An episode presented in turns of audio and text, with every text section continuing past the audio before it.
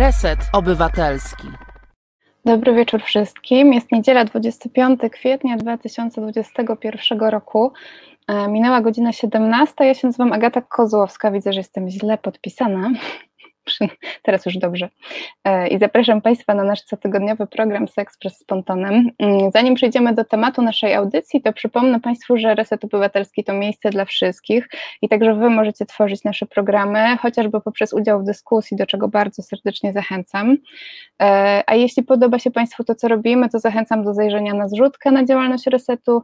Możecie Państwo też zostać producentami i sponsorami naszych programów. Możecie podglądać Reset na Twitterze, na Facebooku i zachęcam do lajków też i do subskrypcji i oczywiście do podawania, do oglądania nas i do podawania naszych programów dalej, bo to, to, bo to jest to, na czym nam najbardziej zależy.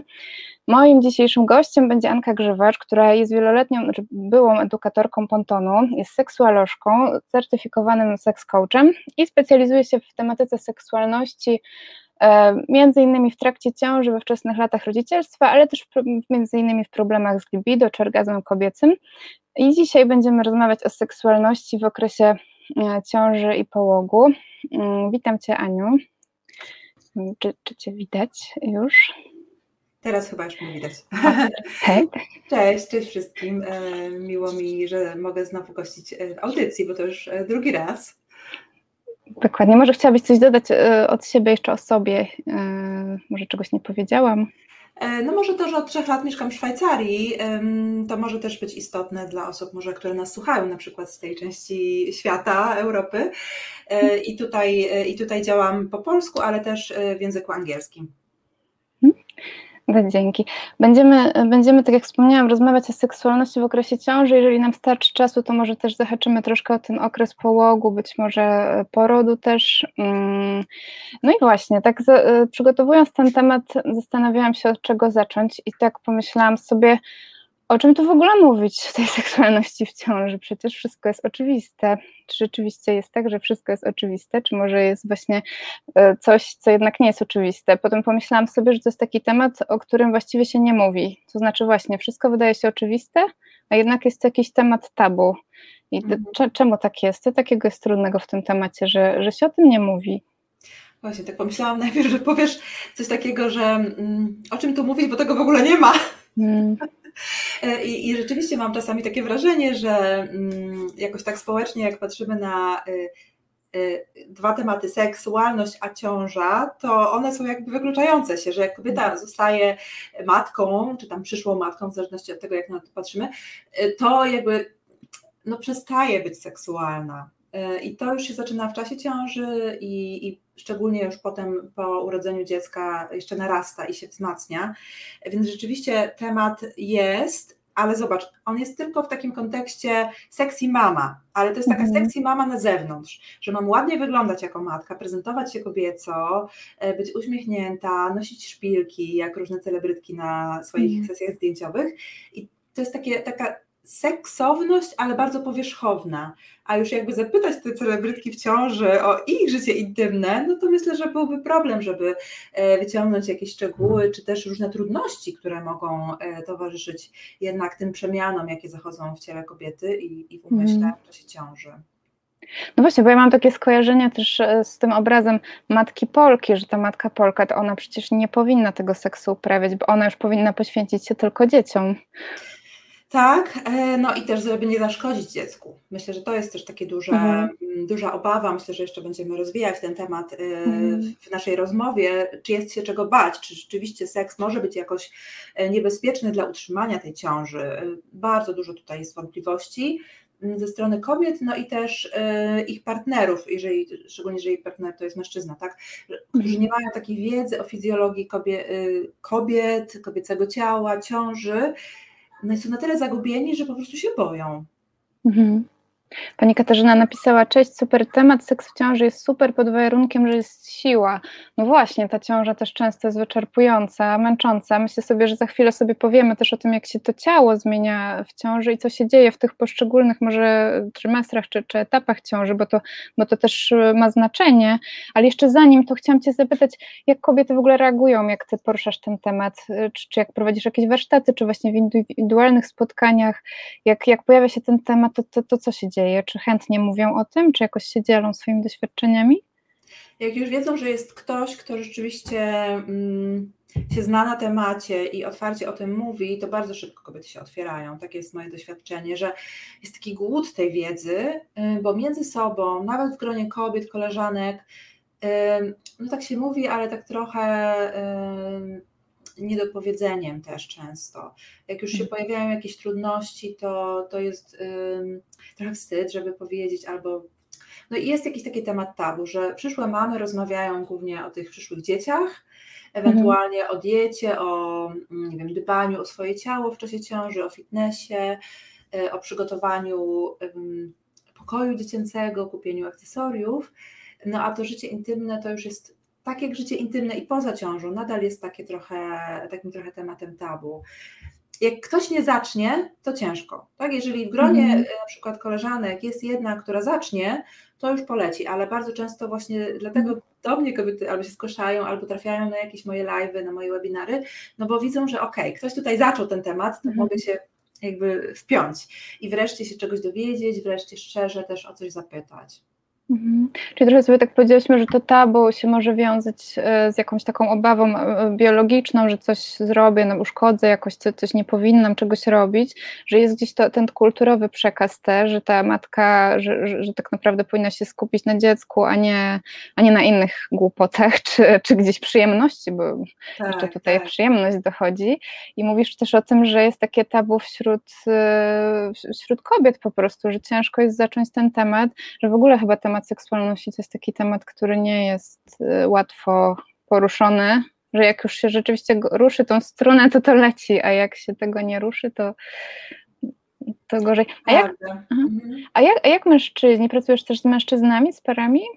Y z parami y, głównie pracuję, może niekoniecznie w okresie ciąży, mm, chyba nie miałam tak y, w, w, w, moim coachingu takiej pary, która byłaby w trakcie ciąży, ale czasem też mhm. piszą do mnie mężczyźni z jakimś mhm. pytaniem, mają, jakieś, y, mają jakieś obawy. Mm, no czasem, czasem to są właśnie te obawy związane z tym, czy, czy nie zaszkodzę, czy czegoś tutaj mhm. też, że nie. Czasem jest taka, nie, pojawia się takie taka też troska, to znaczy, czy nie, nie chcę jej obciążać jakby swoimi potrzebami. To znaczy, mhm. ja mam swoje potrzeby, e, ale no, tego seksu nie ma już od dłuższego czasu, no bo partnerka albo źle się czuje, albo po prostu nie ma ochoty. Mm, mhm. No i mężczyźni są też w takim trochę mm, pogubieniu, tak właściwie, co mogą z tym zrobić, bo też w parach się nie rozmawia o tym seksie. Mhm. I, i, I po prostu um, wszyscy gdzieś, gdzieś są z tym sami, tak? pozostawieni e, sami sobie. Pary się nie przygotowują e, pod kątem tego, jak seks e, się zmieni w czasie ciąży i po porodzie. Mm, nikt ich do tego nie przygotowuje, albo bardzo rzadko. Nie wiem, mhm. jakie, nie wiem, ty masz doświadczenia, moje doświadczenia z, z szkoły rodzenia były takie, że tam chyba w ogóle się nie rozmawiało na ten temat. Też nie kojarzę. Y, specjalnie chodziłam na takie zajęcia, żeby zobaczyć, mm. jak to w ogóle będzie. Myślę, że dużo wiedziałam sama już z siebie, mm. ale chciałam się dowiedzieć.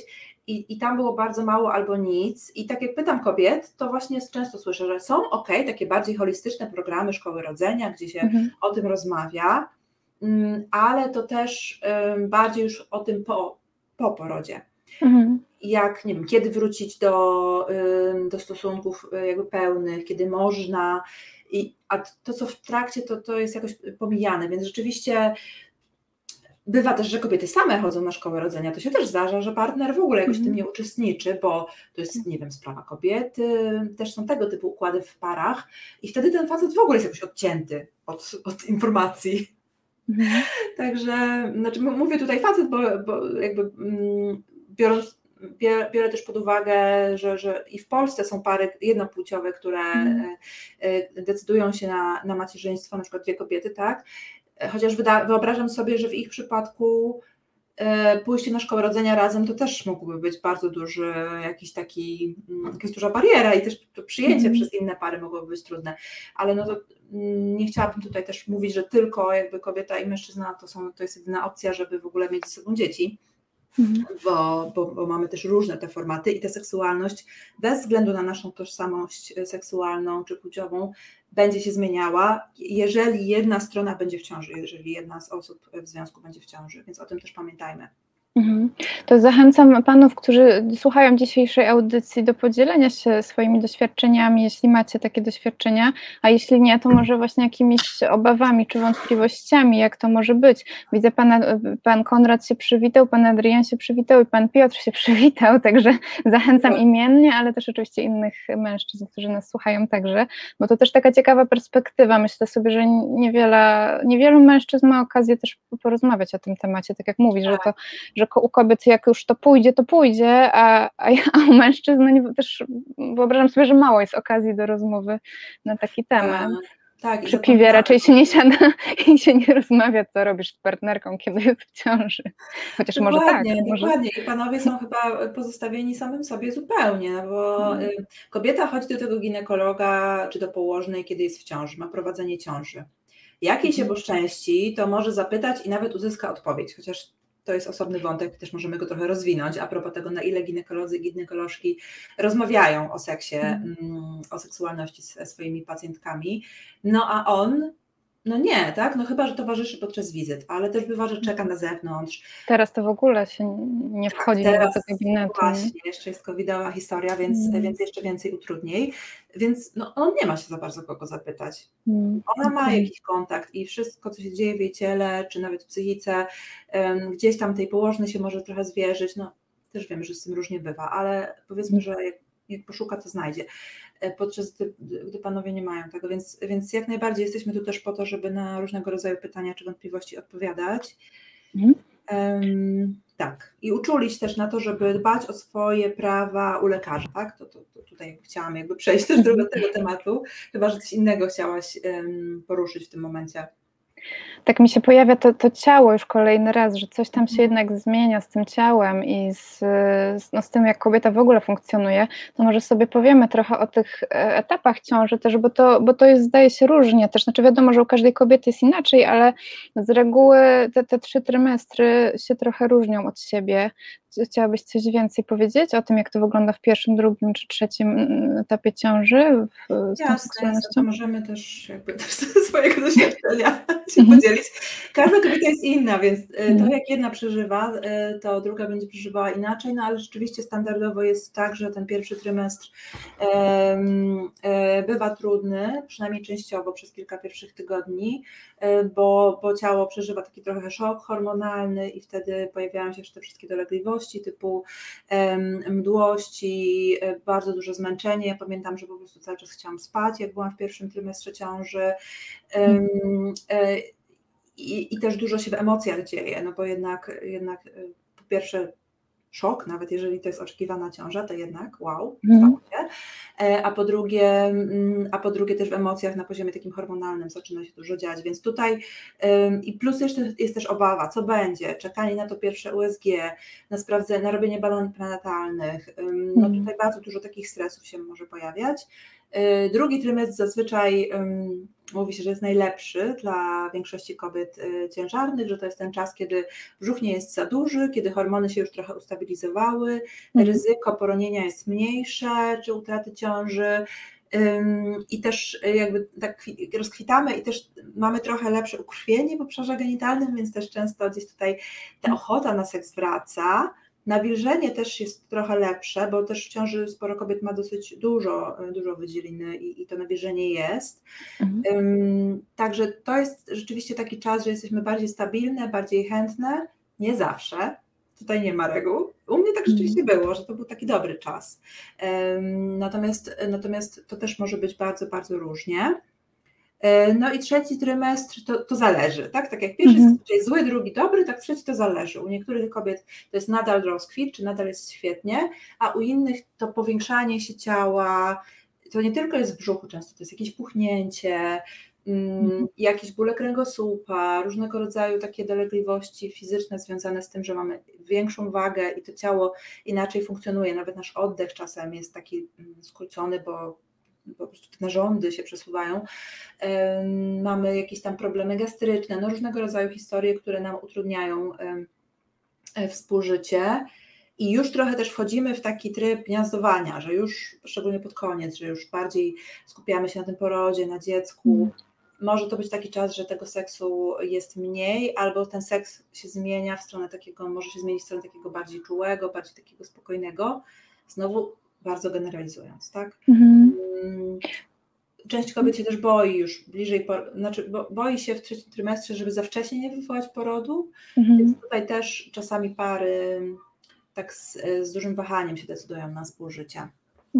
Myślę sobie, że też ważne to, co powiedziałaś na początku o tym, że, że kiedy ta ciąża jest chciana i wyczekiwana, to też może być inaczej, a wtedy, kiedy ona jest nie do końca taka, no nie wiem, czy z zaskoczenia, czy właśnie jakoś nie, nie do końca chciana, to też pewnie jest inaczej z tą ochotą na seks. I też jak sobie przeglądałam właśnie badania takie dotyczące właśnie seksualności kobiet w ciąży, których jest bardzo mało w ogóle i jakoś nawet sami, sami e, prowadzący te badania napisali, że, że tego się właściwie nie robi, że to właśnie to jest taki temat tabu w nauce, to że gdzieś tam, tam było podkreślone. Mm, że, e, że, dużo, że duże znaczenie ma e, bliskość relacji pomiędzy partnerami. Czyli jeśli ta relacja jest bliska i partnerzy ze sobą rozmawiają i są ze sobą blisko na co dzień, to też ta jakość seksu w trakcie ciąży jest dużo lepsza niż kiedy tego nie było wcześniej, a, a później no, nie pojawi się w cudowny sposób.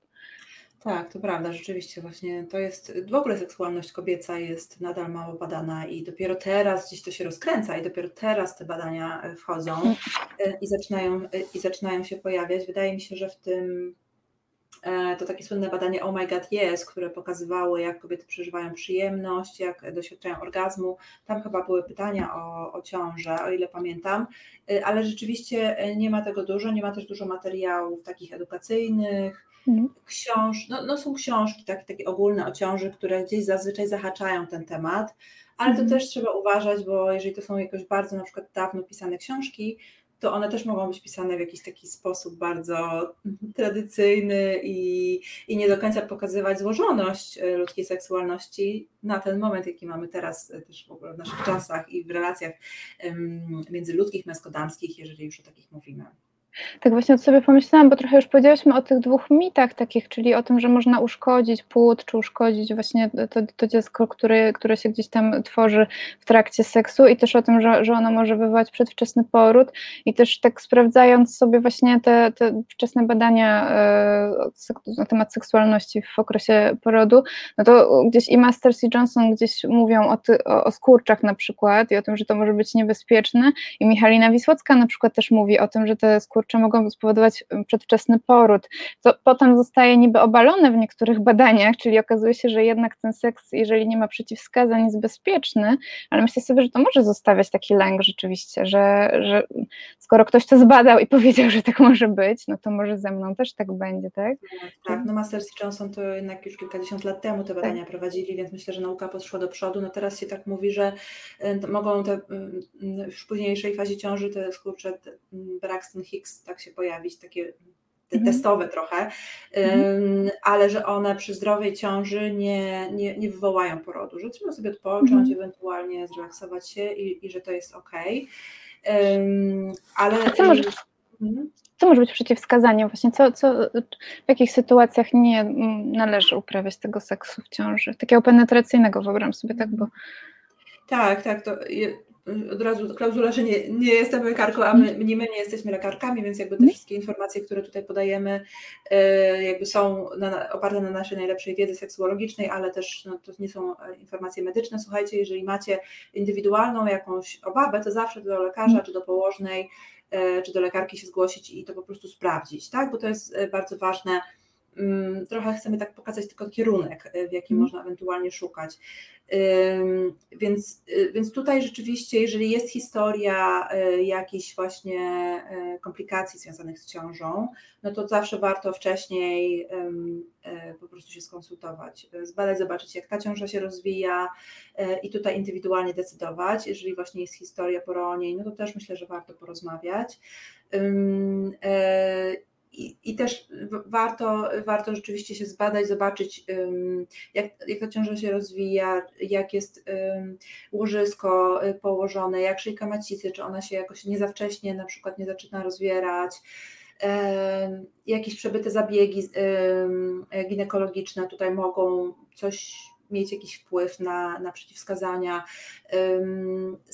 Cesarskie cięcia same, same z siebie nie, no ale myślę, że to już jest ingerencja medyczna, więc też warto zawsze, zawsze porozmawiać z lekarzem, żeby może sprawdzić, czy, czy macica jakby prawidłowo tutaj się w tej kolejnej ciąży po cesarskim cięciu rozwija, rośnie i nie ma tutaj jakichś problemów, nie wiem, krwiaków, no różne rzeczy mogą być, mm. tak? Myślę, że jakiekolwiek takie plamienie czy krwawienie, które się pojawia, to może być E, znaczy warto to skonsultować. Mhm. Plamienia e, w pierwszym trymestrze są nierzadkie i, i, mogą, się, mogą się zdarzać e, z przyczyn hormonalnych, ale też, no nie wiem, szyjka macicy może być bardziej wrażliwa, mm, ale jednak jeżeli, jeżeli coś takiego się wydarzy po stosunku, to, to warto gdzieś tam to skonsultować. Mhm. Mm, także tak jak mówię, no to jest dosyć, dosyć indywidualne, y, to, na co chciałam uczulić, to to, że jak lekarz czy lekarka mówi zakaz seksu, tak zwany, to warto dopytać o co chodzi. Mhm. Bo my mamy w głowie jednak takie to, co powiedziałaś, że seks to jest penetracja. Mhm. E, stosunek penetracyjny. I, i teraz, jeżeli na przykład jest ryzyko infekcji, no nie wiem, infekcji z jakiegoś powodu, no to nie wiem, założenie jest prawdopodobnie takie, że para nie stosuje prezerwatyw, a przecież mhm. mogłaby na przykład zastosować i zmniejszyć znacznie to ryzyko infekcji. E, jeżeli nie, możli, nie ma możliwości stosunku penetracyjnego, lepiej tego nie robić, to co można robić? co jest jakby niesie ze sobą mniejsze ryzyko albo żadne. Czy można jakby, czy samo doświadczenie orgazmu i skurczów mhm. E, w obszarze miednicy, macicy będzie jako, jakimś ryzykiem, czy nie? Czy można się masturbować, czy nie? Mhm. Bo tutaj widzę, że jest często taki e, bardzo e, jednotorowe myślenie i pary po prostu wszystko przestają robić. Po prostu e, potem jest, nie wiem, pół roku czy jeszcze dłużej i zero seksu. Już kobieta się czuje lepiej, już nie jest zmęczona, mogłaby, nie, nie musi leżeć i w ogóle najlepiej się nie ruszać, bo musi, nie wiem, to jest tego typu ciąża zagrożona, że właściwie najlepiej się nie ruszać, tylko leżeć. Mhm. mogliby coś ze sobą robić, no ale się boją. A nie zapytali, a lekarz nie powiedział. Mhm. No i, i tak sobie tkwią, więc zachęcam do tego, żeby dopytywać. Ja wiem, że to jest czasami takie wstydliwe, lekarze sami tego nie poruszają, ale no warto tutaj zadbać o swój komfort, nawet nie wiem, umówić się na kolejną wizytę czy zadzwonić, szukać, szukać tych informacji.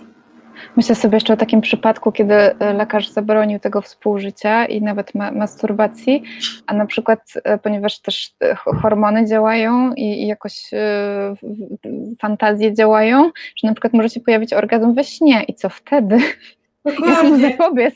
Jeszcze jakieś poczucie winy się może potem pojawiać, że może jakoś tutaj zaszkodziłam. E, zaszkodziłam temu. I nie zapominajmy właśnie a propos tych mężczyzn, e, tutaj takich pomijanych często w tej rozmowie. Mm, okej, okay, może być tak, że partnerka, jeżeli tu mamy męsko-damski układ, partnerka właściwie to nic nie powinna mieć, żadnej przyjemności przez pewien czas, żeby nie ryzykować. Zresztą mm. myślę, że jest dosyć rzadka historia, żeby nawet orgazmów nie można było i w ogóle przeżywać tego typu rzeczy. Mm. No ale jest jeszcze ten partner, czy, czy partnerka, tak? Mm. I, I jakby y, można, jeżeli jest wola ze strony kobiety ciężarnej, to ona może dać partnerowi czy partnerce tą przyjemność, nie wiem, za pomocą gadżetów, manualnie, oralnie. Mhm. Pamiętajmy, że seksualność jest bardzo szeroka, tak? I, I można mieć ze sobą seks, nawet taki trochę bardziej jednostronny, że tak mhm. powiem, no bo okoliczności nas do tego zmuszają. Ale to nadal podtrzymują naszą intymność, nasz, naszą bliskość, no może nas fajnie rzeczywiście trzymać razem, a nie oddalać od siebie, że my w ogóle prawie się przytulić boimy. Chociaż myślę sobie, że to może być takie frustrujące w drugą stronę, to znaczy, kiedy ja daję przyjemność partnerowi i jakoś mnie to podnieca, a sama nie mogę tego jakby w żaden sposób wykorzystać, więc to może być takie sprzyjające napięciu jeszcze. Może być. Myślę, że warto tutaj przegadać sobie bardzo mocno temat masturbacji, bo czasem mhm. pary mają to nieprzegadane i mm, nie wiem, kobieta na przykład w ogóle chciałaby mieć tego seksu jak najmniej, nawet jak nie ma przeciwwskazań, bo jest mhm. zmęczona całą ciążę, jakoś nie czuje się dobrze i w ogóle no już trochę ją to obarcza, że tak powiem, ale mają to jakoś nieprzegadane z tą masturbacją, a że dzielą razem pomieszczenia ciągle, szczególnie mhm. teraz, jak mamy lockdowny, mm, no to ten facet musi to robić w jakiejś tajemnicy. Mhm. ona się potem dowie i jakoś czuje się nieswojo z tym, że może... Niechciana, że, nie, że on nie z nią, tylko że on gdzieś sam. Tak, więc warto, mm. warto to rzeczywiście przegadać i, i jakoś sobie po prostu nazwać i powiedzieć, że słuchaj, no ja wiem, że po prostu y, teraz jakby mniej mam ochotę na ten seks, na te zbliżenia, ale chciałabym, żebyś ty miał jakąś tutaj satysfakcję y, swoją seksualną. Nie mam problemu z tym, żebyś wyszedł do innego pokoju albo nawet się masturbował przy mnie, jeżeli nie mam problemu, jeżeli mam to mhm mówię, że słuchaj, wolałabym, żebyś robił to na osobności, ale to jest dla mnie ok. Czy nie wiem, pooglądamy sobie razem jakiś film erotyczny, czy porno i, i ja jakoś ci pomogę mieć przyjemność czy dojść. Mm. Dużo rzeczy można ze sobą zrobić, ale trzeba wyrzucić z głowy bardzo dużo różnych e, lęków, obaw i wpuścić takie, takie przyzwolenie na to, że ja mogę w ogóle nazwać pewne rzeczy. Mm. Tak? Bo, bo parę jadą po prostu czasami latami e, na takim domyślaniu się. Poznali się, jak mieli tam ileś lat, dajmy na to, nie wiem, 25, zakochali, więc zakochani byli po prostu, seks wychodził świetnie, no bo były hormony, było to nakręcenie mm. i potem to już jakoś jechało. Każdy robił najlepiej jak umiał, ale w ogóle się o tym nie rozmawiało. No i mhm. niestety czasami ta ciąża, stety, może stety, zmusza do tego, że albo w końcu zaczniemy o tym też mówić, albo będziemy sobie tkwili w jakimś takim dziwnym sosie, który może nam nie do końca posłużyć, mhm. szczególnie później, e, jak już się urodzi dziecko, dojdą obowiązki, dojdzie zmęczenie, kolejne piętro um, utrudniające nam powrót do szczęśliwego współżycia. Więc im wcześniej zaczniemy o tym gadać, tym y, lepiej dla naszego związku. Czy to też taki dobry moment na naukę stawiania granic i mówienia o swoich potrzebach? Że dobrze wykorzystać ten czas, bo jeszcze zanim pojawi się dziecko i jest tego, tej energii, siły zbyt mało, to dobrze się tego nauczyć, żeby to potem wykorzystywać też. Tak. Hmm. Tak, dla kobiet to myślę, że jest bardzo duża taka właśnie, może dla kobiet bardziej jednak, taka, taka duża poprzeczka do przeskoczenia, bo, bo to, mhm. co ja widzę też, jak, jak pracuję na przykład z kobietami z niskim libido, to to, że one mają to niskie libido i jeszcze bardziej to niskie libido się nakręca, no bo one się trochę zmuszają do tego seksu, bo im się nie chce, mm. jakoś nie potrafią się komunikować z partnerem, co zrobić, żeby ten seks był dla nich satysfakcjonujący, więc one się trochę poświęcają mm. i w tym poświęceniu trwają. I to nie jest tak, że one jakoś może bardzo cierpią, ale nie mają z tego za dużo przyjemności. To jest taki trochę e, no nie budujące bliskości w mhm. parze. Facet czasem nawet nie wie, że ona po prostu w ogóle mogłoby tego nie być dla niej. Leży i mhm. czeka, aż skończy. No i w momencie, kiedy jakby to trwa w ciąży i w ciąży, ciąża nas czasem zmusza jako kobiety do takiego pierwszy, pierwszy raz czasem powiedzenia, słuchaj, no po prostu y, no nie mogę, nie mam siły, albo mm. jestem zmęczona, albo po prostu jest mi niedobrze. To jest tak, taka prawomocna mm. wymówka, tak, że mogę powiedzieć nie. Mhm. Ale jak pociągniemy y, to dalej, i to może być też taki, y, taka trampolina do tego, żeby się nauczyć mówić nie w zgodzie ze sobą, też w sytuacjach nie takich na ostrzu noża, tylko na takich, że jest już okej okay między nami, ale ja po prostu nie mam siły, nie mam ochoty, mhm. słuchaj, dzisiaj i, i nauczyć się też tutaj y, stawiać te swoje granice. Mhm. Pani Katarzyna napisała chyba w ciąży, może być trochę za późno na takie rozmowy, zmęczenie, hormony, fokus gdzie indziej, ale też prawda, że niektórym trudno gadać o czymś, póki tego nie ma. No właśnie, że to jest taki moment, kiedy niektóre sprawy się tak e, trochę stawia na ostrzu noża i rzeczywiście może być e, późno w tym sensie, że szkoda, że tego nie było wcześniej, ale myślę sobie, że nigdy nie jest za późno, w sensie jeśli dwie osoby gdzieś chcą się starać tworzyć ten związek, to to, to może być właśnie dobry moment, bo jest, e, bo jest dobry bo jest konkret, w sensie rzeczywiście jest to zmęczenie, tak jak powiedziałaś, że, że rzeczywiście kobieta, nie, albo mężczyzna też czasami nie ma siły mm. wszystkiego ciągnąć. Tak, to prawda. Ja myślę, że no, właśnie to, ta opcja za późno, to zmęczenie e, hormony, to jeszcze bardziej się ujawnia już po porodzie, tak? Bardzo mm. wielu par. W ciąży, szczególnie tej pierwszej, jeżeli gdzieś tam ma, maluchy już, już nie biegają po domu i nas dodatkowo nie obciążają, to jeszcze jest trochę czasem tego czasu.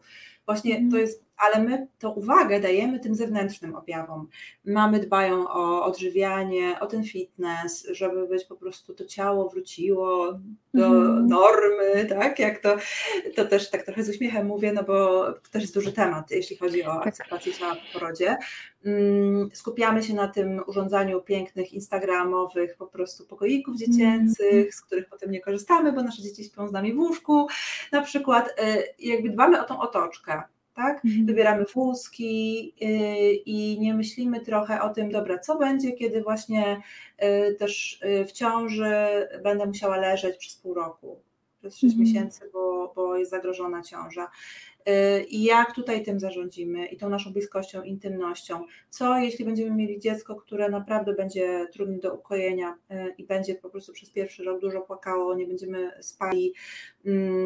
Mm, jak wtedy będziemy dbali o nasz związek i o siebie mhm. nawzajem, tak?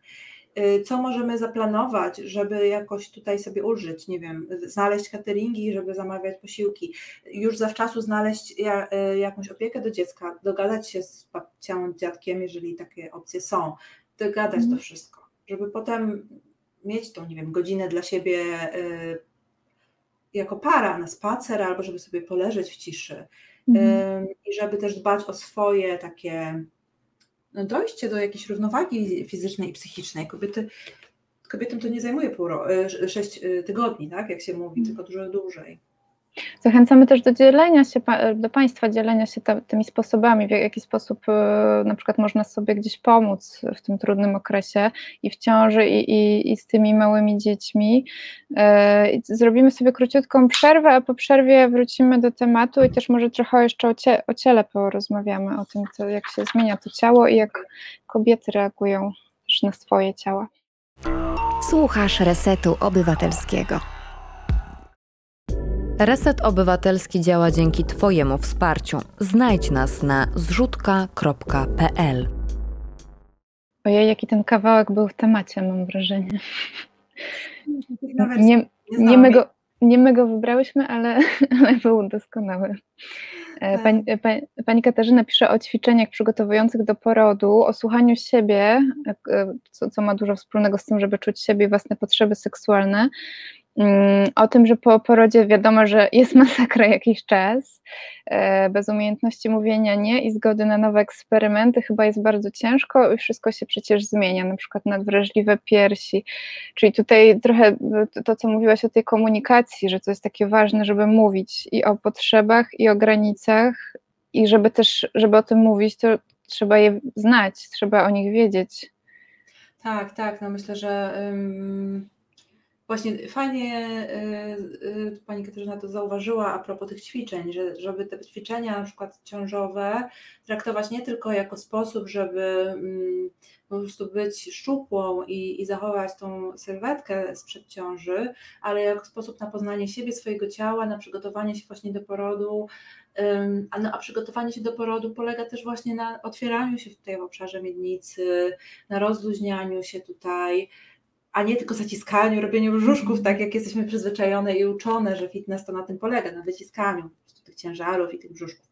Y, więc myślę, że tak, myślę, że to jest ciekawy wątek, że w ogóle jakby ciąża, y, poród niektóre kobiety y, wbrew pozorom otwiera na seks i część kobiet w czasie ciąży przeżywa swoje pierwsze orgazmy, bo mają po prostu większe ukrwienie, nawilżenie, no nie wiem, nie boją się właśnie niechcianej, nieplanowanej ciąży, bo już w niej mm. są, jakby nieważne jakby w jakich okolicznościach, czy chciana, czy planowana, ale no ten lek już jakby tutaj um, się zmniejsza, więc to i, i, też to, co się dzieje y, dzięki temu, że się przeżyło na przykład poród naturalny siłami natury, to też może pomóc. To nie zawsze idzie właśnie w złym mm. kierunku, że jest coraz gorzej i w ogóle już się niczego nie czuje, tylko właśnie y, pewne też jakieś blokady, napięcia puściły, bo musiały, bo, bo to mm. ciało gdzieś musiało się otworzyć i, i jest bardziej otwarte na przyjemność. Wrażliwość się może też zmienić naszego ciała, tych doznań, które mamy.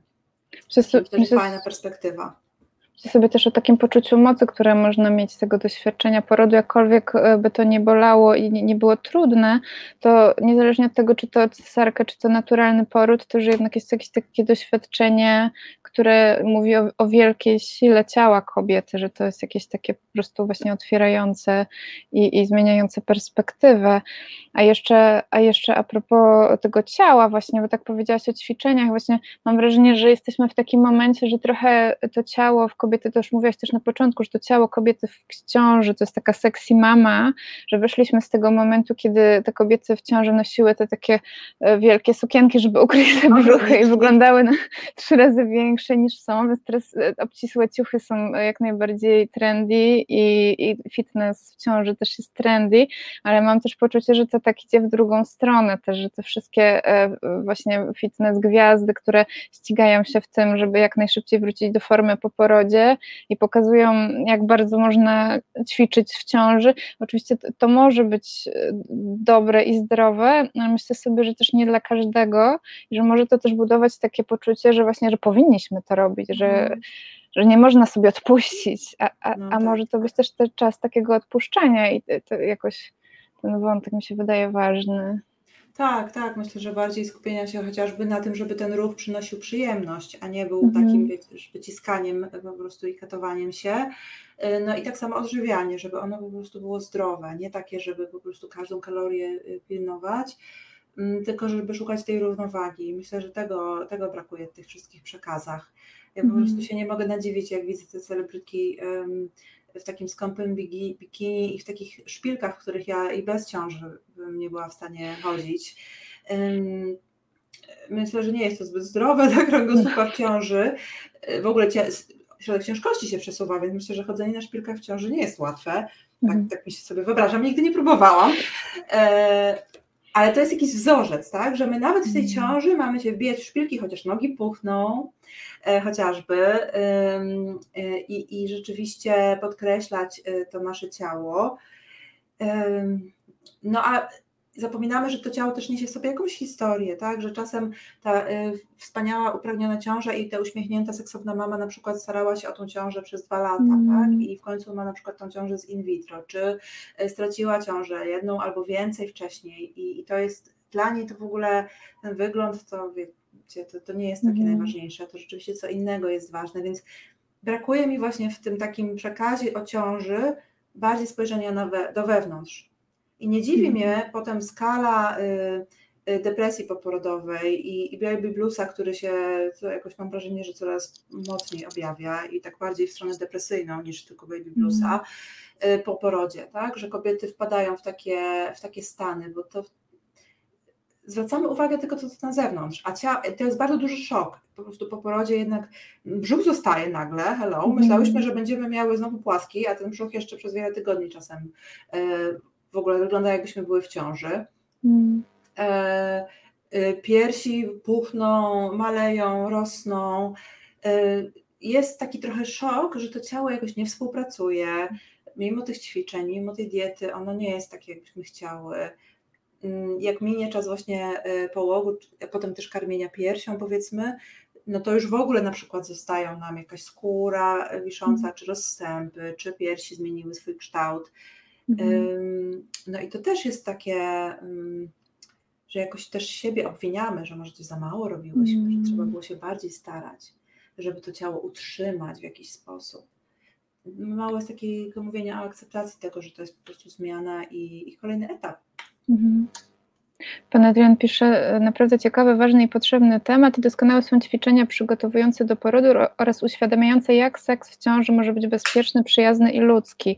Tak jak zwykły seks nie wyrządza w żaden sposób krzywdy. Mhm. Czyli, że jednak to trzeba powtarzać, że to nie jest oczywiste. Oczywiście, jeżeli nie ma przeciwwskazań, tak, tak jak wspomniałyśmy ze strony lekarza. I pani Katarzyna pisze, taniec brzucha i ćwiczenia mięśni Kegla dla każdej kobiety.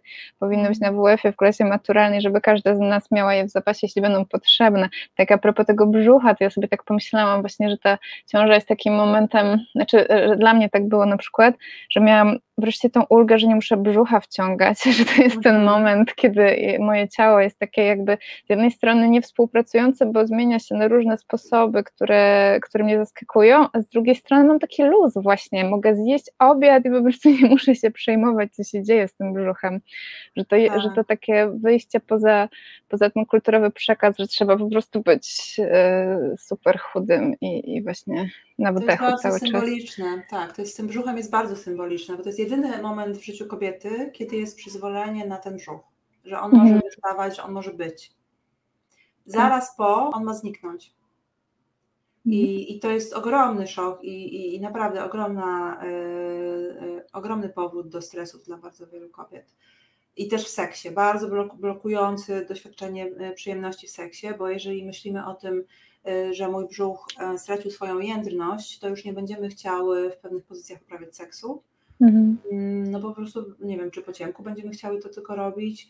Y, A jeżeli mamy jakieś na przykład rozstępy, no to już w ogóle nie wiem jak. No właśnie w ciemności najlepiej chyba jakąś tą opaskę założyć partnerowi, żeby nie widział. Mhm. Także tutaj, no jeżeli na tym się skupimy, no to trudno będzie przeżyć przyjemność, no bo ciało musi czuć, a nie tylko spinać się, nie wiem, wciągać brzuch w seksie, no to w ogóle jakiś kosmos, Mhm. tak? Więc rzeczywiście mm, albo czekać, że dopóki nie odzyskam figury, no to w Mhm. ogóle najlepiej, żeby tego seksu nie było. No ale czasem ta figura nie wraca tak szybko, chociażbyśmy bardzo chciały mm, i mocno ćwiczyły, a się okazuje, że się nie da ćwiczyć, no bo nie wiem, mm, dziecko y, może choruje, a może jest bardzo wymagające i po prostu chociaż zasypiamy przy tych ćwiczeniach praktycznie. Mhm. Więc Myślę tak, sobie mało o- o- łagodności. Mhm. O kolejnym micie sobie tutaj myślę już może po takim właśnie bardziej poporodowym, ale że jak będziesz karmić piersią, to schudniesz.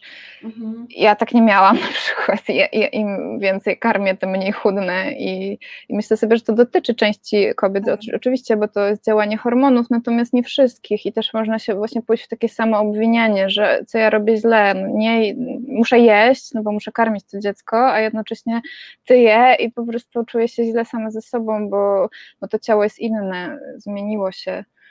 Tak, różne rzeczy tutaj grają, chociażby stres, który się też przyczynia Mm. do tego, że inaczej te hormony, nasz metabolizm działa, więc to rzeczywiście tak może być. E, Jeszcze sobie pomyślałam o czymś a propos, a propos mężczyzn. Aha, że, że w drugą stronę czasem jest, to znaczy, że po porodzie mm, tak się nam zazwyczaj wydaje, że to kobiecie libido spada, ale bywa też w drugą stronę, że Mhm. to e, kobieta ma, e, szybko odzyskuje ochotę na seks. O tym się bardzo mało mówi. Jest po prostu Mhm. totalny taki przekaz, że kobiety, matki to w ogóle tracą ochotę na seks. To nie zawsze tak jest. Y, Czasem jest to właśnie na odwrót, że, że partner, y, no też z, z różnych przyczyn, stresu, y, poczucia, że na przykład partnerka idzie na ten macierzyński, że on tutaj ma całą rodzinę utrzymać. Różne są powody. Mm, Hormony, bo też u mężczyzn hormony, jeżeli się opiekują dzieckiem, też grają rolę. Y, Mhm. Może mieć to libido niższe. To też jest mega tabu. No jak to facet w ogóle? Z takiej racji. Więc, więc im więcej o tym rozmawiamy i w ogóle mówimy, że są jakieś zjawiska, no to mam nadzieję, że tutaj Mm. kilka osób posłucha tego live'a i przynajmniej sobie uświadomi pewne rzeczy. I jak, nie wiem, przydarzy się coś takiego w życiu, to już nie będą tacy zdziwieni, że, że, że Mhm. można z tym pracować, że to się da, czasami z pomocą lekarza, lekarki czy seksuologa, prostu, mm, nie wiem, terapeuty, poradzić sobie z tym, tak, że to nie jest Mhm. koniec świata, że to jest trudny czas czasem, y, intensywny, dużo się zmienia, ale jak powiemy sobie, że ten seks jest ważny, to będziemy szukać sposobów, żeby on trwał w naszym życiu. Nawet na takim, taki, będzie się tlił przez pewien czas. Nie będzie to wybuch, ale on tam Mhm. będzie, będzie obecny. Myślę, że to też daje takie poczucie luzu właśnie, że nie, że nie jest ja muszę, muszę teraz już uprawiać seks, bo powinnam, bo już urodziłam to dziecko i, i teraz już trzeba, tylko właśnie daje takie poczucie, że, że mam czas, że mogę dać swojemu ciału też e, czas. Też sobie myślę a propos tych mężczyzn, y, zdaje się, że ja- jakoś jest, jest tak zbadane, że te 48 godzin po porodzie hormony, testosteron spada do takiego stopnia jak nigdy w życiu mężczyzny, że to jest ten moment, kiedy rzeczywiście nie- może spaść ta ochota na seks praktycznie do zera. Znaczy to mówię o 48 godzin, że tam to dwa dni. Natomiast że rzeczywiście może to być zaskakujące, szczególnie jeżeli mężczyzna ma wysokie libido na co dzień może się zdziwić, że, Tak, że tak. taki hormon wazopresyna, który odpowiada za bliskość i to też u mężczyzn jakoś tam się, e, się pojawia. Właśnie szczególnie jeżeli mężczyzna jest aktywny w, e, od początku w tej opiece nad dzieckiem, tak? To jest Mhm. ważne. No jest dużo mitów na temat tego, czy no jak mężczyzna będzie w ogóle uczestniczył w porodzie, tak? Takie, Mhm. takie tradycyjne podejście, że lepiej, żeby tego nie widział, bo potem już nie będzie patrzył na swoją Trauma. e, w sposób seksualny. E, Więc Mhm. tutaj, a, a czasem to jest właśnie odwrotnie, że, że po prostu partner jest po prostu pod wrażeniem tego, co ciało y, kobiety jest w stanie zrobić i, i że to jest takie wow. Więc myślę, że nie ma tutaj, nie powinno być zawsze trochę umiar, tak? Bo są takie pary, dla których rzeczywiście lepiej jest, żeby kobieta rodziła na przykład z przyjaciółką, czy z dulą, czy z położną. Mhm. I, I, u nich akurat to może pomóc, tak? Bo nie wiem, bo partner nienawidzi jakiegoś widoku krwi, czy nie, nie, nie lubi, jak na przykład partnerka po prostu cierpi, on nic nie może z tym zrobić. Trzeba po prostu swoją miarę do tego przyłożyć i nie ulegać mhm. jakimś modom, że trzeba tak, czy trzeba inaczej. Tylko się zastanowić, co jest dobre dla nas tak, w naszej mhm. konkretnej sytuacji, czego my też potrzebujemy, czego ona potrzebuje, czego on potrzebuje. Tak? No jak już jesteśmy przy tym temacie porodu, to tak, tak króciutko, też niewiele czasu nam zostało, ale tak, tak sobie myślę, że to takie kolejne wielkie tabu, że w ogóle łączenie porodu z seksualnością jest czymś, o czym się nie mówi, więc też nie, może nie, nie będziemy zaczynać tego wielkiego tematu tutaj, ale tak e, dosłownie ze dwa zdania, bo po, pomyślałam, że to też ważne, żeby, żeby pokazać, że ten temat istnieje i na przykład temat orgazmu przy porodzie, który, o którym się w ogóle nie mówi, można przeczytać w jakichś pojedynczych książkach, ale po prostu nawet w internecie wyszukując informacji słabo, słabo się szuka na ten temat, a są kobiety, które mają takie doświadczenie i na przykład boją się nim dzielić, bo czują, że to jest nie na miejscu, bo mhm. że coś zrobiły nie tak. Y. No i trudno przeżywać orgazm, y, czy w ogóle myślę, że więcej kobiet by przeżywało mhm. orgazmy albo w ogóle miało ten poród łagodniejszy, no gdyby rodziły w innych warunkach, tak? Mhm. Nie oszukujmy się, warunki szpitalne, obecność osób y, trzecich zawsze będą zaburzały ten proces. Mm. I też ta intymność partnerska, to całowanie się, dotykanie piersi, nawet masturbacja czy właśnie pieszczoty genitalne, y, właściwie do, do momentu porodu są możliwe. W momencie, kiedy odeszły wody, no to trzeba uważać, bo jest ryzyko infekcji, więc tam e, wtedy rzeczywiście trzeba bardzo dbać o higienę, ale pewne rzeczy można ze sobą robić, takie, które są podniecające, bo, bo to też łagodzi, tak? Mamy, łagodzi i, i pomaga w rozwoju mm. porodu. No ale jak, no hello, jak tutaj się masturbować, jak trafiamy od razu do szpitala i jesteśmy na sali, albo nawet jeszcze na jakiejś sali, gdzie obok jest jeszcze jakaś kobieta, albo mamy bardzo mało tej mhm. prywatności. Mm, więc w tą stronę może system będzie się kiedyś zmieniał, miejmy nadzieję. Myślę, że takie, e, takie domy narodzin, które już powstają mm. w mhm. niektórych miastach, one też zapewniają większą prywatność, że tam jest ta położna, ona przychodzi od czasu do czasu, para może być ze sobą, mają bardziej domowe warunki i mogą bardziej o to dbać. Są oczywiście mhm. porody domowe, ale nie każdy tego chce i może. Mhm. Więc rzeczywiście warto na tyle, na ile to jest możliwe, nawet się trochę całować, e, czy stymulować piersi, jeżeli kobieta czuje, że to, jest, e, to mogłoby jej jakoś pomóc, bo może i łagodzić, i, i, i pomagać jakby w, w, rozwoju porodu, więc e, no jest bardzo dużo tabu na ten temat. Trzeba być rzeczywiście bardzo taką świadomą osobą, żeby się doszukać tych informacji i mhm. żeby w ogóle z nich skorzystać, mieć odwagę, żeby z nich skorzystać. No właśnie, bo to jest takie kolejne tabu, które gdzieś e, nie szukam, bo, bo głupio, głupio szukać takich informacji, no, głupio zapytać. Przecież są same no. opowieści kombatanckie, tak, jeżeli chodzi o tak. porody. Lepiej jak wszystkie kobiety w ciąży, to odradzam rozmawianie z koleżankami, bo po prostu mm. to, co usłyszą, to je zniechęci do tego, żeby urodzić, albo jeszcze tak przerazi, że powiedzą, że ja to chcę cesarkę na życzenie, bo, bo po prostu mm. tyle się słuchałam. Mhm. Trochę to jest tak, że się kobietom ulewa, bo mają dużo takich przeżyć, o których nie rozmawiają, i jak już mają okazję, to ulewa im się, tylko czasami nie w odpowiednim momencie, no bo jeżeli koleżanka jest w ciąży, no to może lepiej już y, mhm. na później zachować tę historię.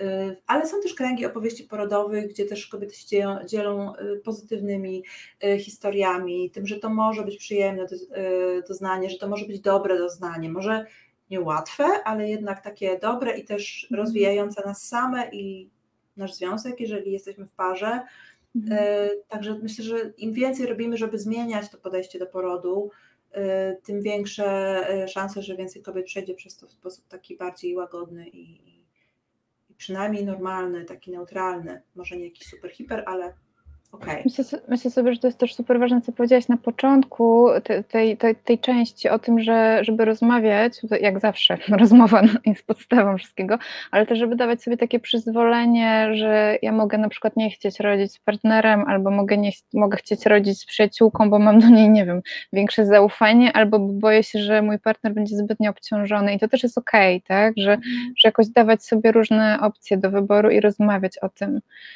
Tak, to prawda. Hmm. Okej, okay, czy y, będziemy powoli kończyć? Y, może jeszcze y, zastanawiam się, czy mm, już chyba nie zdążymy za bardzo poruszyć kolejnego tematu, więc może chciałam zostawić Państwa z, właśnie z, takim, z taką refleksją, żeby znaczy refleksją, może z takim zadaniem domowym, żeby rozmawiać ze znajomymi na te tematy, bo tak jak Ania powiedziała na początku, jak e, puści się tą nitkę, to się okazuje, że ona się gdzieś tam toczy, w sensie, że, że, że kobiety i mężczyźni też czasem zaczynają się dzielić doświadczeniami i że to może być jakieś super cenne, bo rzeczywiście jak się nie rozmawia o czymś, to to się staje po prostu nieistniejące. Czyli jak nie mówimy o, o tym, jakie mamy doświadczenia i te dobre, i te złe, to tak jakby one nie istniały. Więc jak, tak, jakoś tak, mi się to tak. wydaje ważne.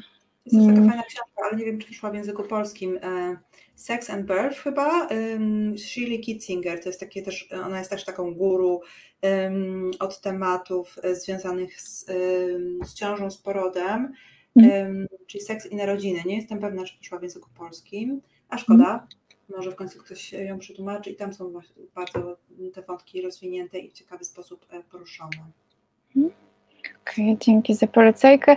To ja jeszcze na koniec powiem, że na 18 zapraszamy na audycję Każdy jest ważny Dominika Kwiatkowskiego i tam będzie mowa o kondycji trzeciego sektora w czasach pandemii, więc y, trochę inny temat, ale też ciekawy, także zapraszamy serdecznie. Dziękuję Ci bardzo za, za tą rozmowę i życzę Państwu miłego wieczoru i skorzystania z, z tej audycji w życiu prywatnym, mam nadzieję. Dziękuję za zaproszenie i miłego wieczoru. Dzięki. Reset Obywatelski. To był program Resetu Obywatelskiego. Subskrybuj nasz kanał na YouTube, obserwuj na Facebooku i Twitterze.